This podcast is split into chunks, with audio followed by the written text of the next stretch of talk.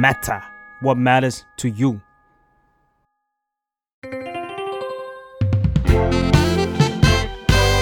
What's up Nothing much ได้สับจากข่าว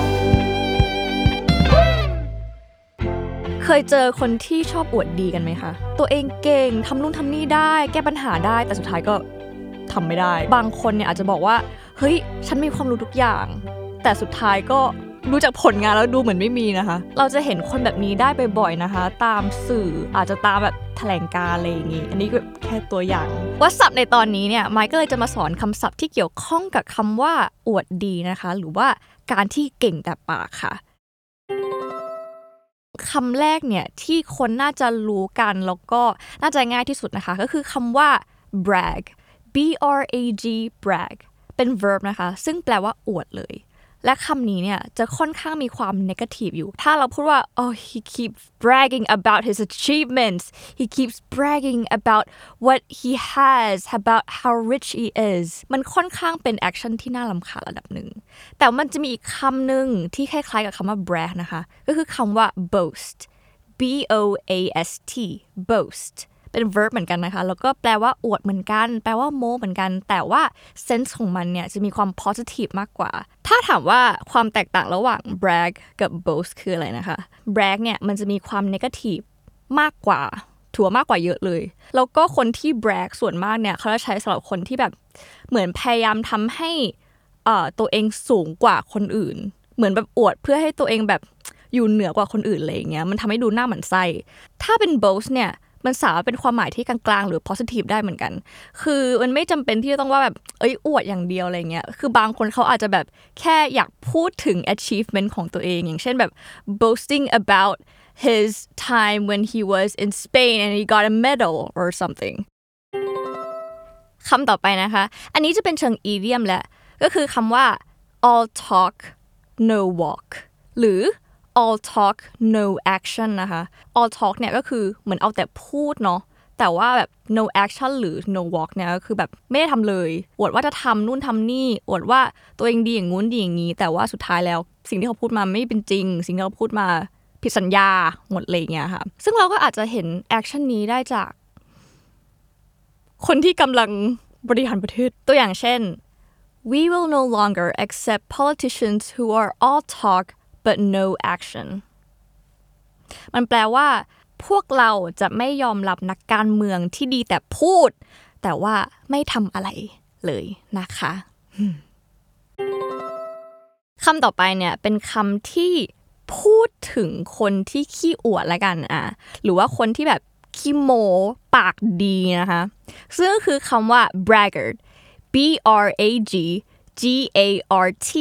braggart ซึ่งเป็น noun นะคะคำนี้เนี่ยมันก็จะแปลว่าแบบอะคนที่ขี้อวด ขี้โม้แบบคุยโวอะไรอย่างนี้ และเป็นคำด่าถือว่าเป็น insult นะคะ ซึ่งเขาก็จะบอกว่าแบบ don't call your boss or your teacher a bragger because it's meant to be an insult อะไรอย่างเงี้ยนะคะ ซึ่งก็ต้องระวังมากๆว่าเราเรียก bragger กับใคร เราอาจจะเรียกกับคนที่เราเกลียดก็ได้ หรือว่าคนที่แบบมันหน้ามันไส้จริง ๆ อะไรอย่างงี้นะคะ ตัวอย่างเช่น Nobody wants to be around braggarts because they're freaking annoying มันแปลว่า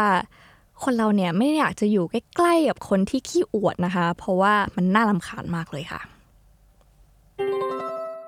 คำสุดท้ายนะคะ เป็นคำที่จะใช้บ่อยๆใน TikTok นะคะ ก็คือคำว่า flex f l e x flex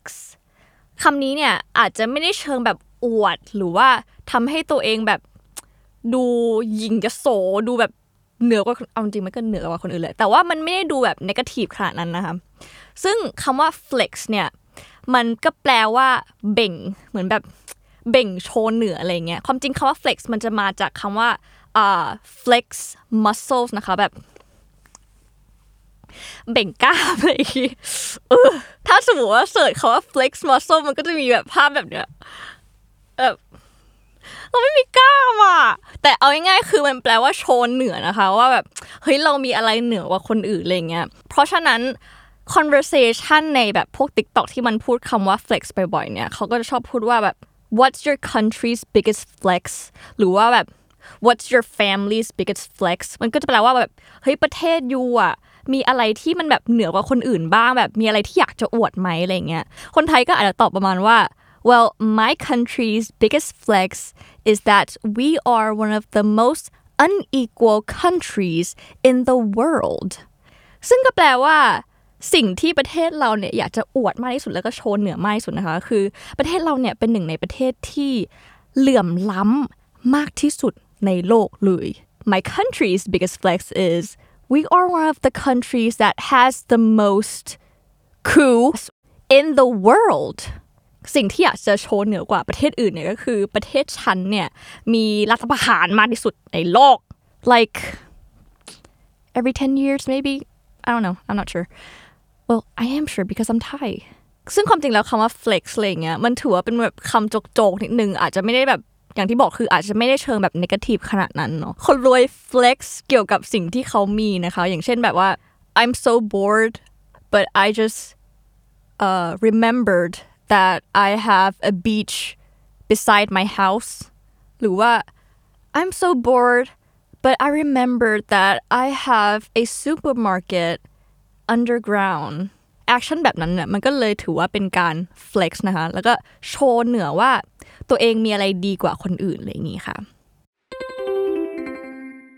โอเค วันนี้เราก็ได้เรียนรู้คำศัพท์ไปประมาณ 5 คำนะคะ ก็คือคำว่า brag ที่แปลว่าอวด แต่ว่า negative หน่อยคำว่า boast ที่ก็แปลว่าอวดเหมือนกัน แต่ว่าอาจจะไม่ negative เท่า brag ขนาดนั้นนะคะ แล้วก็คำว่า all talk but no walk หรือว่า all talk no action นะคะ ซึ่งอันนี้มันจะแปลว่าเหมือนแบบ ดีแต่พูดแต่ก็ไม่ได้ทำทำอะไรไม่ได้ขนาดนั้น แล้วก็ bragger ที่พูดถึงคนที่ขี้อวดนะคะ แล้วก็ปากดีนะคะ แล้วก็คำสุดท้ายนะคะคำว่า flex ที่แปลว่าการเบ่งการโชว์เหนือนะคะ ซึ่งไม่ได้เป็นเชิงแบบ negative ขนาดนั้น มันก็เป็นเชิงแบบโจกๆได้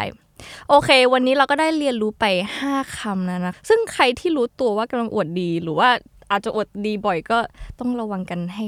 มาก ๆนะคะ เพราะว่าการที่อวดดีแล้ว ทำไม่ได้เนี่ย มันเขินมากค่ะ แล้วก็แบบ it's it's cringy